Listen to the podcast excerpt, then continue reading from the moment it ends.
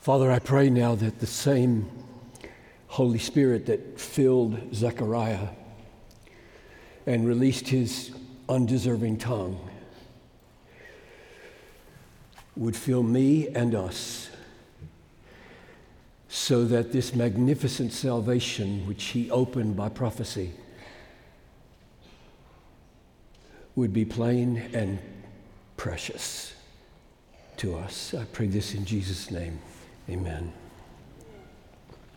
So remember back in verse 6 of chapter 1, Zechariah and Elizabeth, it says, were both righteous before God, walking blameless in all the commandments and statutes of the Lord, but they had no child because Elizabeth was barren, and both were advanced in years. So they were too old to have a baby, and she was barren, and they were blameless. That is, God held nothing against them. So, barren, blameless, old, perfect couple to have John the Baptist. Because John the Baptist is going to be great, but not as great as Jesus. And that's the point of these two chapters. Verse 15, chapter 1 He will be great before the Lord. John the Baptist will be great before the Lord. Jesus will be the Lord. Unto you is born this day in the city of David a Savior who is Christ the Lord. Chapter 2, verse 11. So John's going to be a great man. Matthew 1:11 Among those this is Jesus talking. Among those born of women has arisen no one greater than John the Baptist. Yet the one who is least in the kingdom of heaven is greater than he. You a Christian? then you're greater than John the Baptist.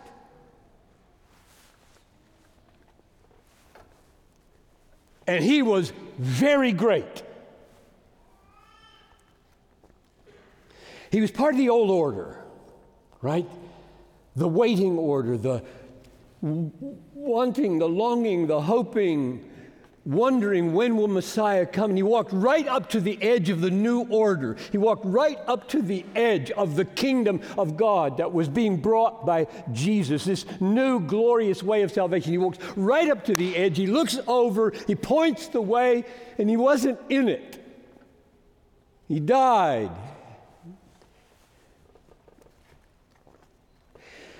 It is a greater thing to be an absolute nobody in the kingdom of heaven than to be the greatest prophet who ever was.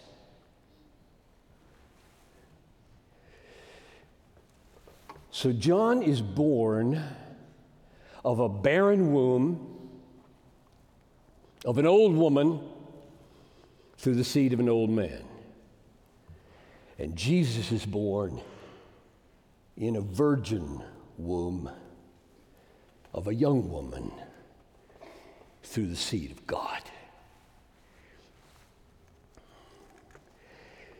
The point of these two chapters is John is great, and he's like nothing compared to Jesus. That's the point. Super greatness replacing greatness. John said, I'm not worthy to tie his shoes.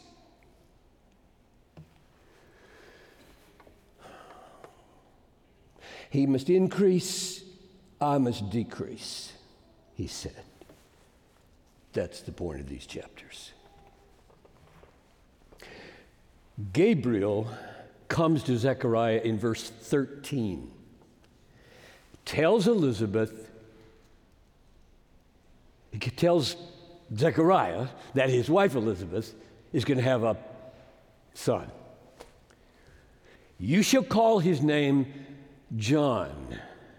Ioannis, transliterated from the Hebrew Yochanan, Yahweh is gracious.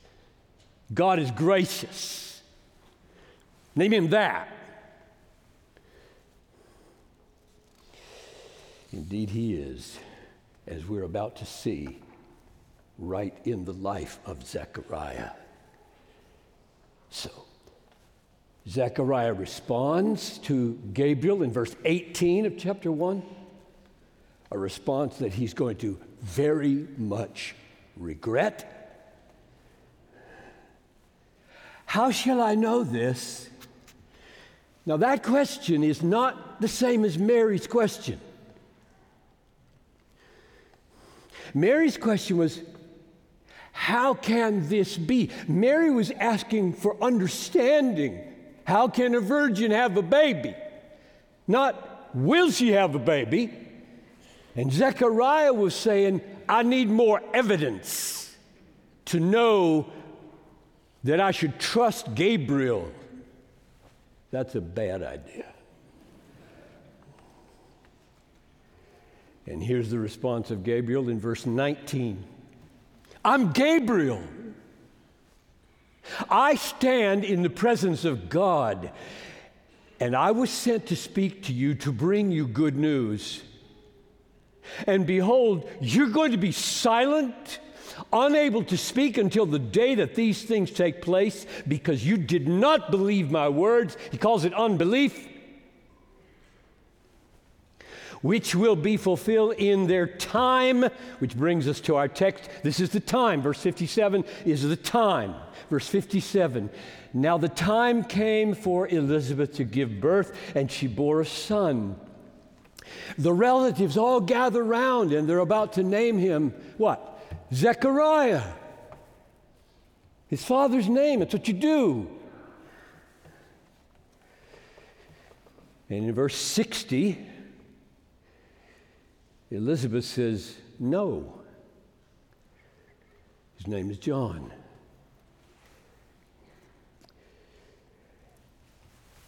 They're quite perplexed about this, and they turn to Zechariah, and you can tell by the fact that they're using gestures that he's deaf, not just dumb. Deaf and dumb go together. The angel struck him deaf and dumb. He can't hear, he can't talk, he can't hear. She says, He's not going to have your name. And he asks for a tablet. And on that tablet, he writes, His name is John. In other words, this baby's identity will not be owing and this baby's destiny will not be owing to human parentage, it will be opening and owing to divine purposes. God is gracious.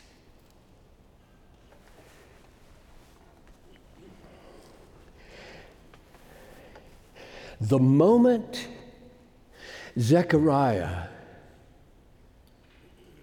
obeys God, his mouth is opened. His tongue is loosed, and he is filled with the Holy Spirit.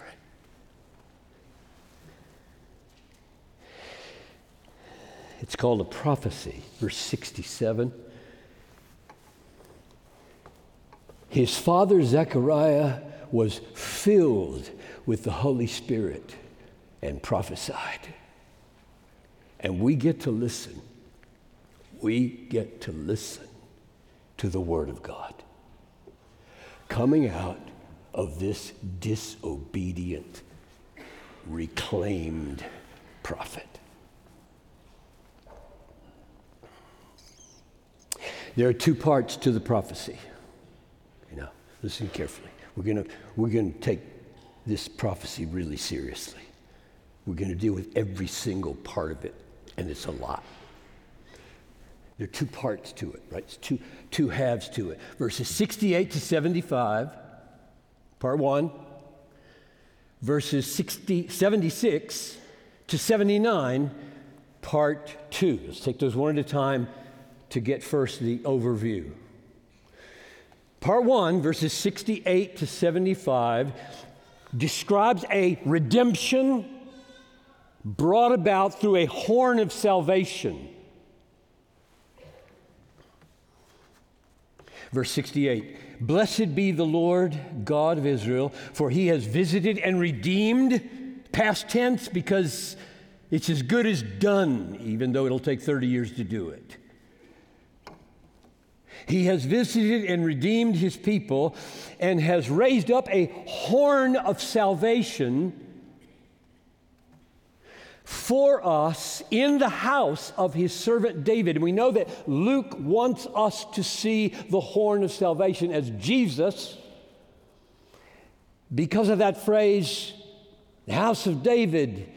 Here's verse 32 the Lord God will give to him, to Jesus, Mary's child, the throne of his father David, and he will reign over the house of Jacob forever. In his kingdom, of his kingdom, there will be no end. So the horn of salvation in the house of David is Jesus. Verse 69.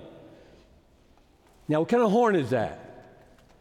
Horn in English is an ambiguous word, right? We get two kinds of horn. There's the horn you can blow, a trumpet, and there's a horn on an oxen, and it's really long and big. I mean, go to the state fair sometime and look at these giant oxen. I never dreamed they could be so big.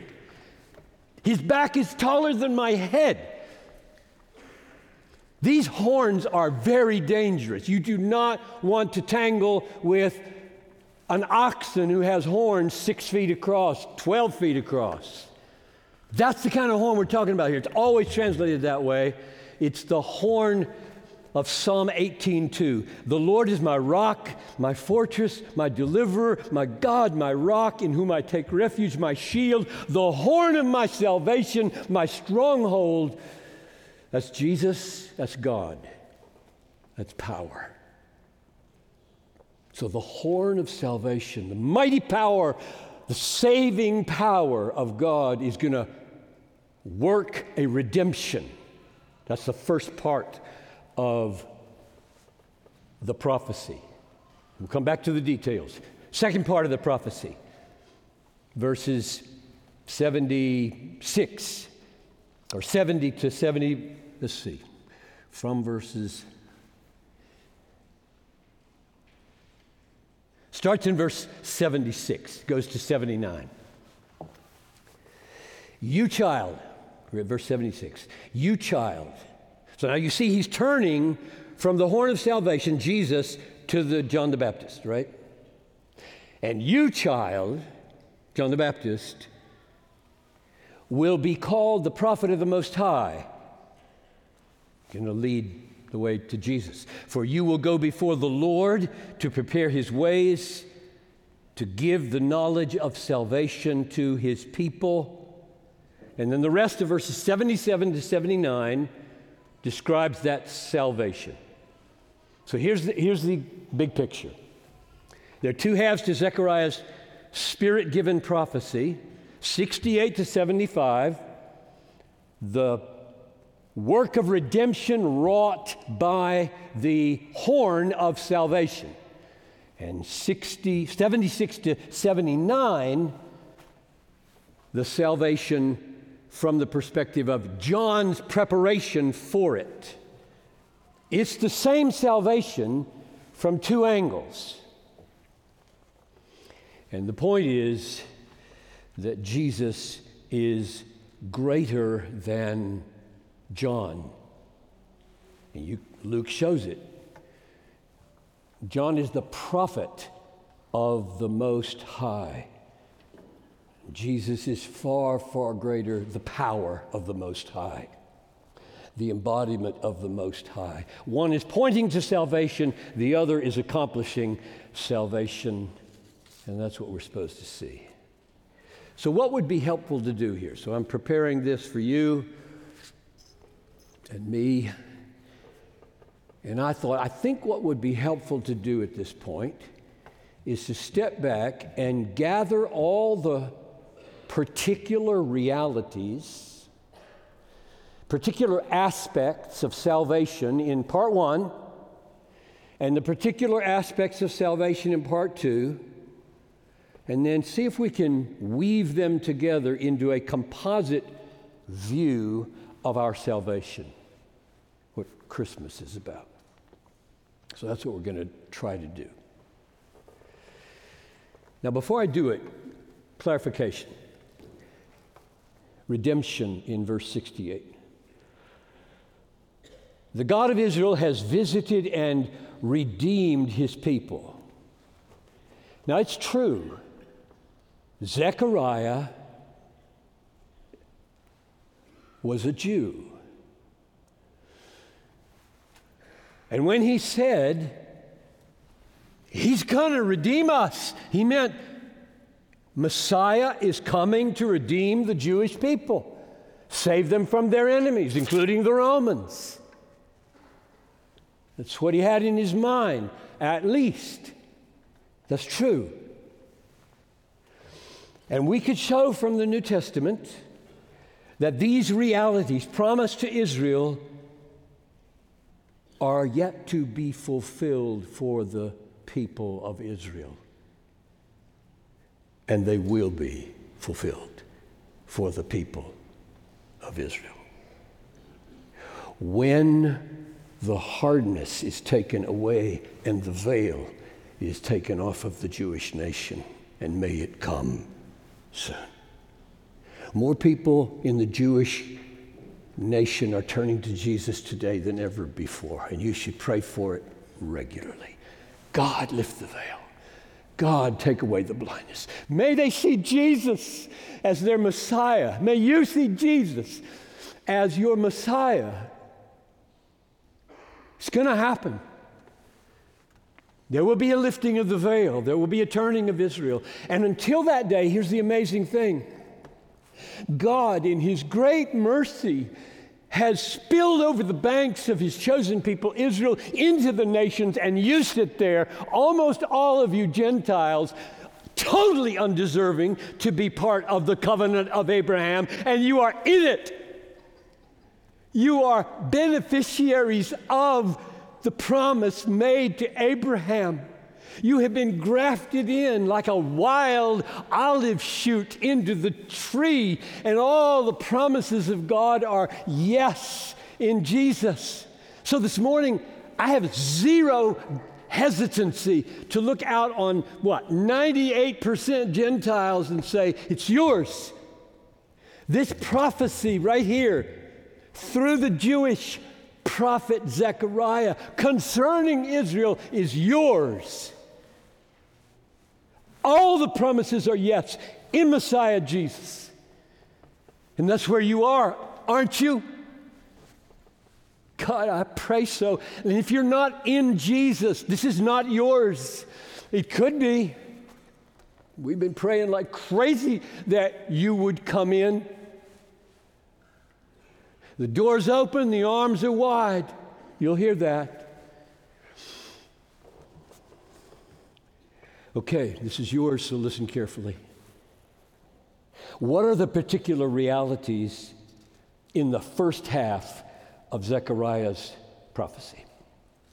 Verses 68 to 75. You can count them in different ways. I count six. Number one, verse 69. God has raised up a horn of salvation for us. That's number one, the horn of salvation, Jesus Christ. Number two, verse 70. As he spoke by the mouth of his holy prophets from of old, that we should be saved from our enemies and from the hand of all who hate us. So, number two, rescue from our enemies. Three, verse 72. To show mercy promised to our fathers the third reality is the mercy of God.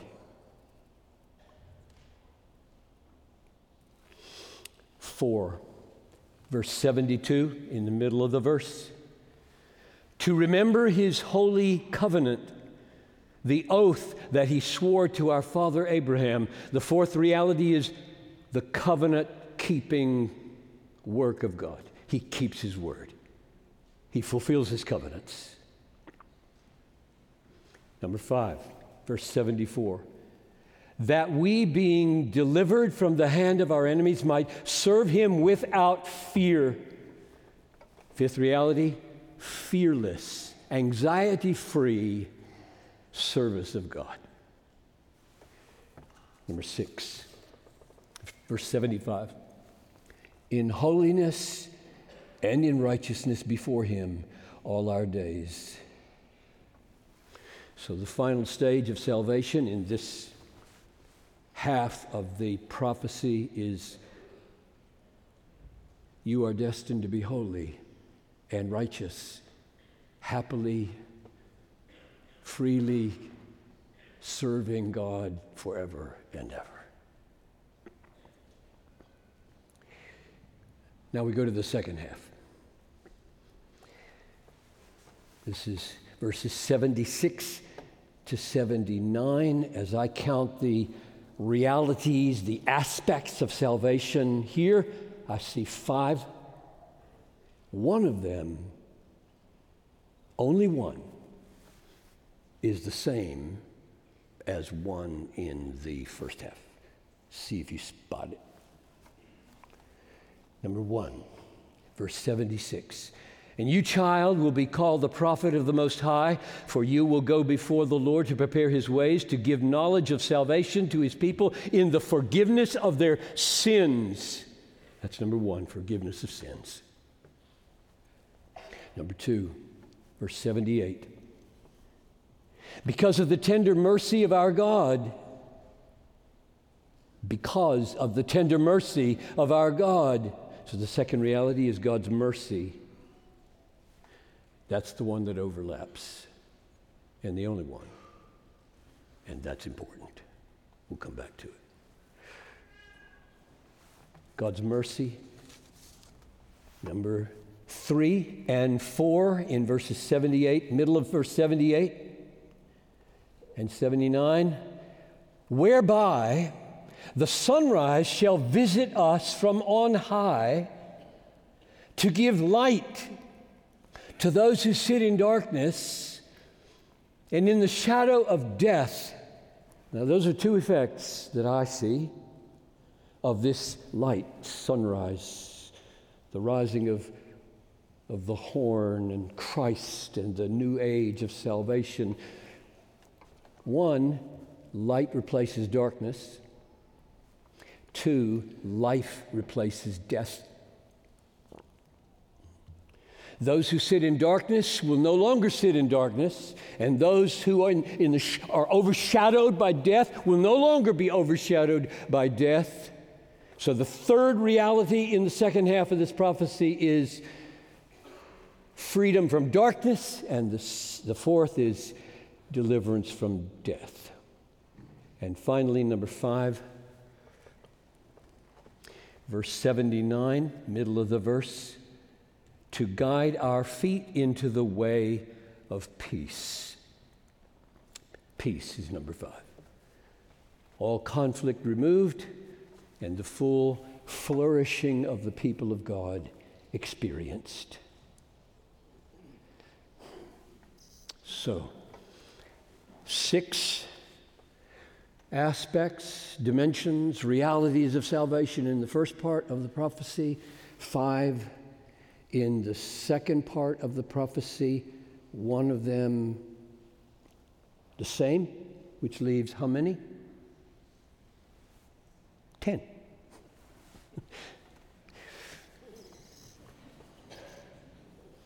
That's what I'm going to call the sermon. Ten great realities of our salvation. So here's what we want to do take these 10 dimensions of salvation and see if we can weave them together into a composite picture that would blow us away if we have eyes to see. Never leave you the same again.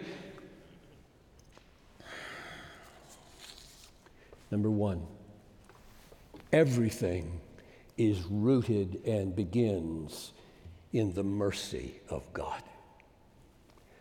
Especially the phrase in verse 78 tender mercy. You know how this is translated in the King James? Anybody remember? Bowels of mercy, intestines of mercy. What's the point of that?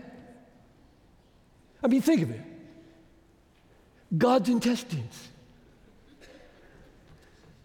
I mean, think of it. Before there was a universe, there was God, only God. And He had bowels. You know what I'm talking about.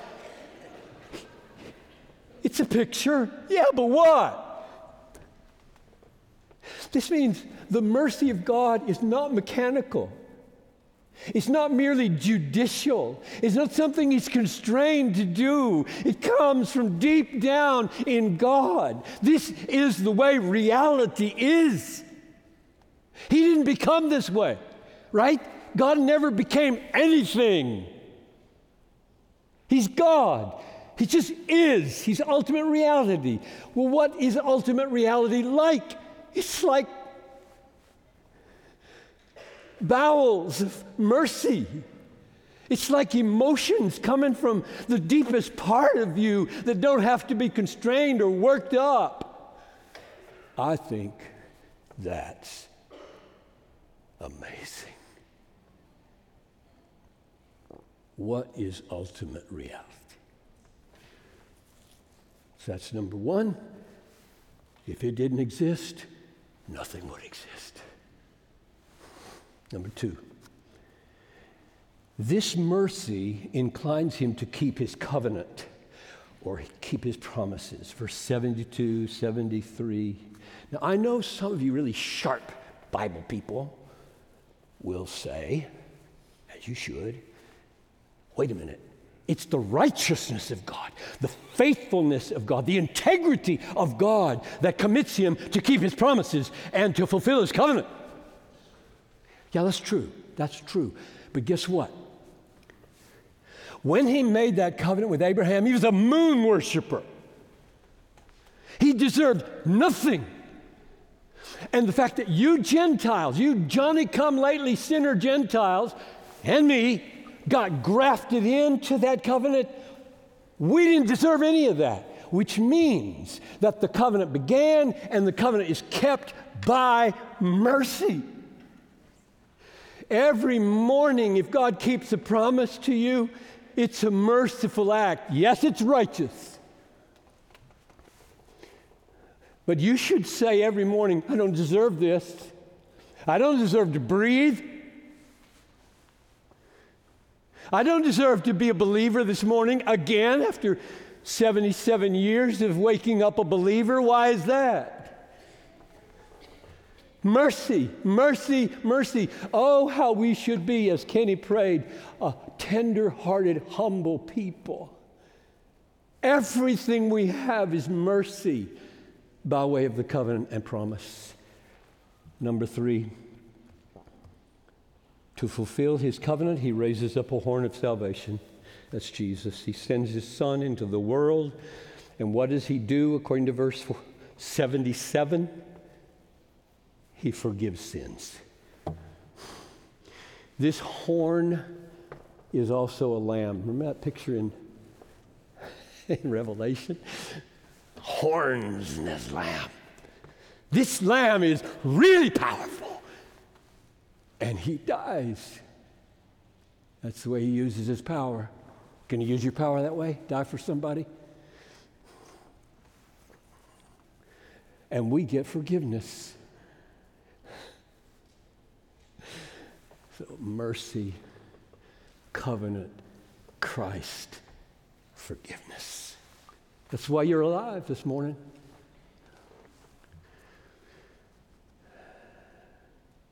Number five,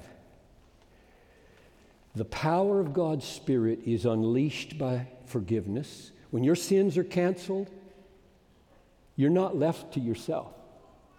The Spirit comes, right? the Holy Spirit comes. And what does He do when He comes?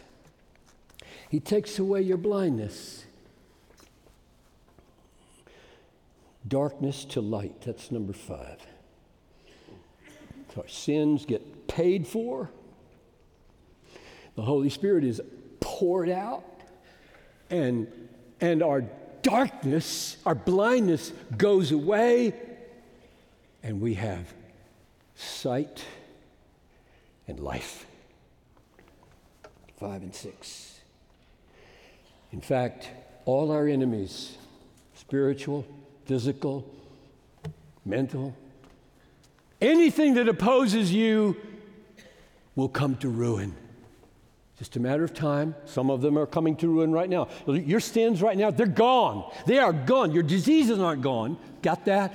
You're going to die. Every one of you in this room, if Jesus doesn't come back, going to die. For me, soon, right? That's not a problem. If it's a problem for you, come on in. It's not a problem. The shadow of death is taken care of by the horn of salvation. Sins forgiven, light and life provided. Number eight, and the result is peace. Peace with God.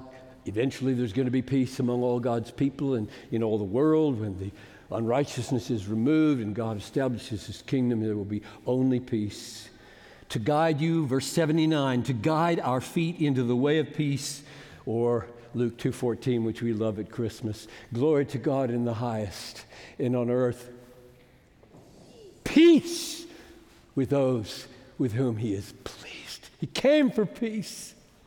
So it's number 8. You don't get peace like that. You get a whole redemption that works peace.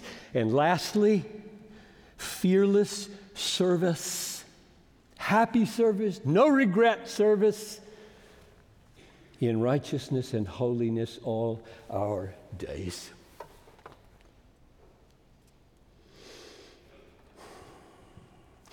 Mercy, covenant, Christ, forgiveness, life, light, rescue from enemies, peace, fearless service righteousness, holiness.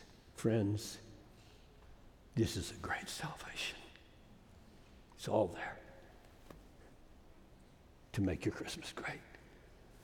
One last thing. Go back with me to the beginning.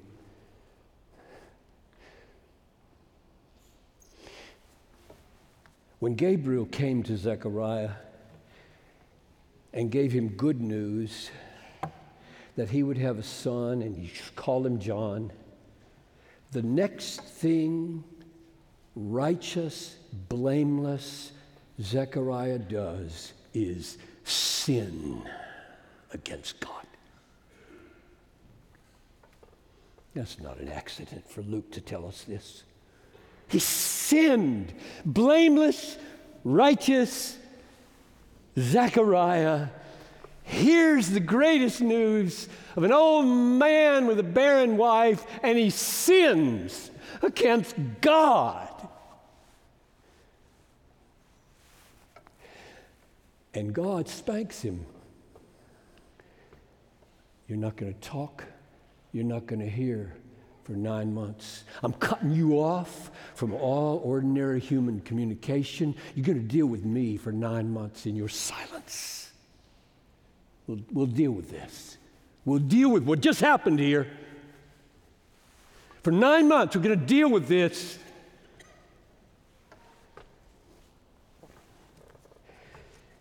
Nine months later, he has come to his senses, and a tablet is given to him.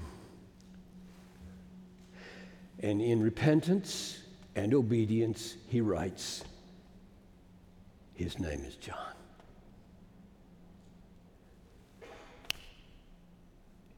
It says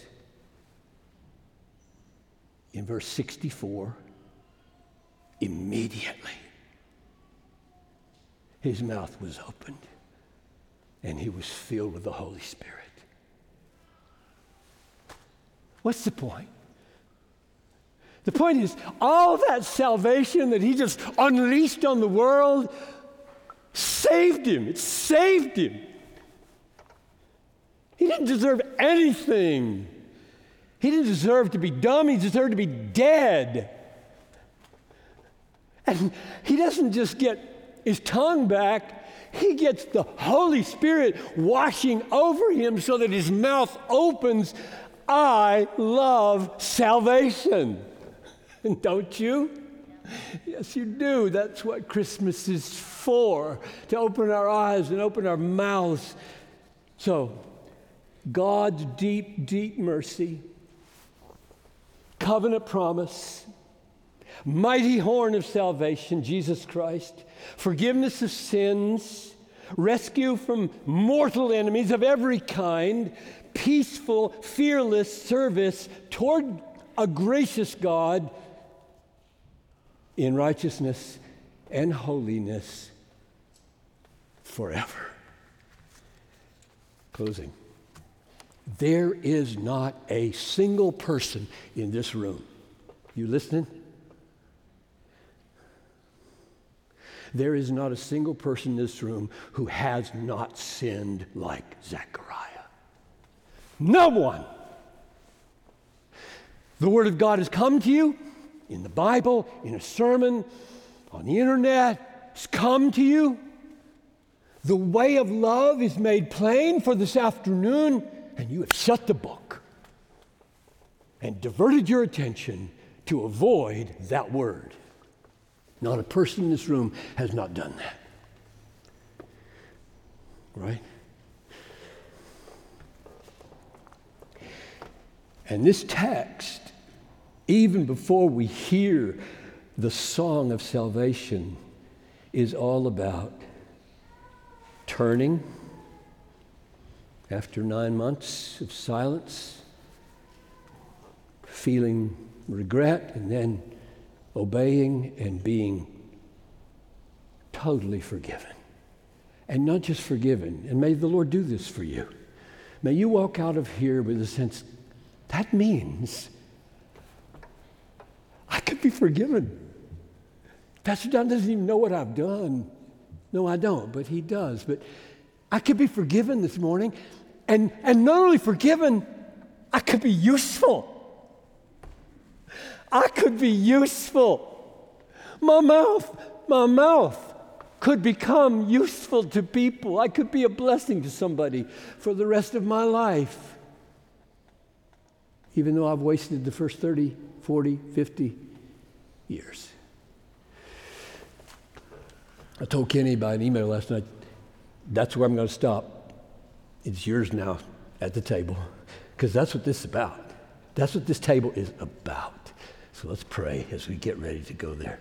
Oh, Father, as we eat and as we drink Christ, mercy, covenant, forgiveness, hope, recovery, usefulness, work it in this room, I pray. I ask this in Jesus' name. Amen.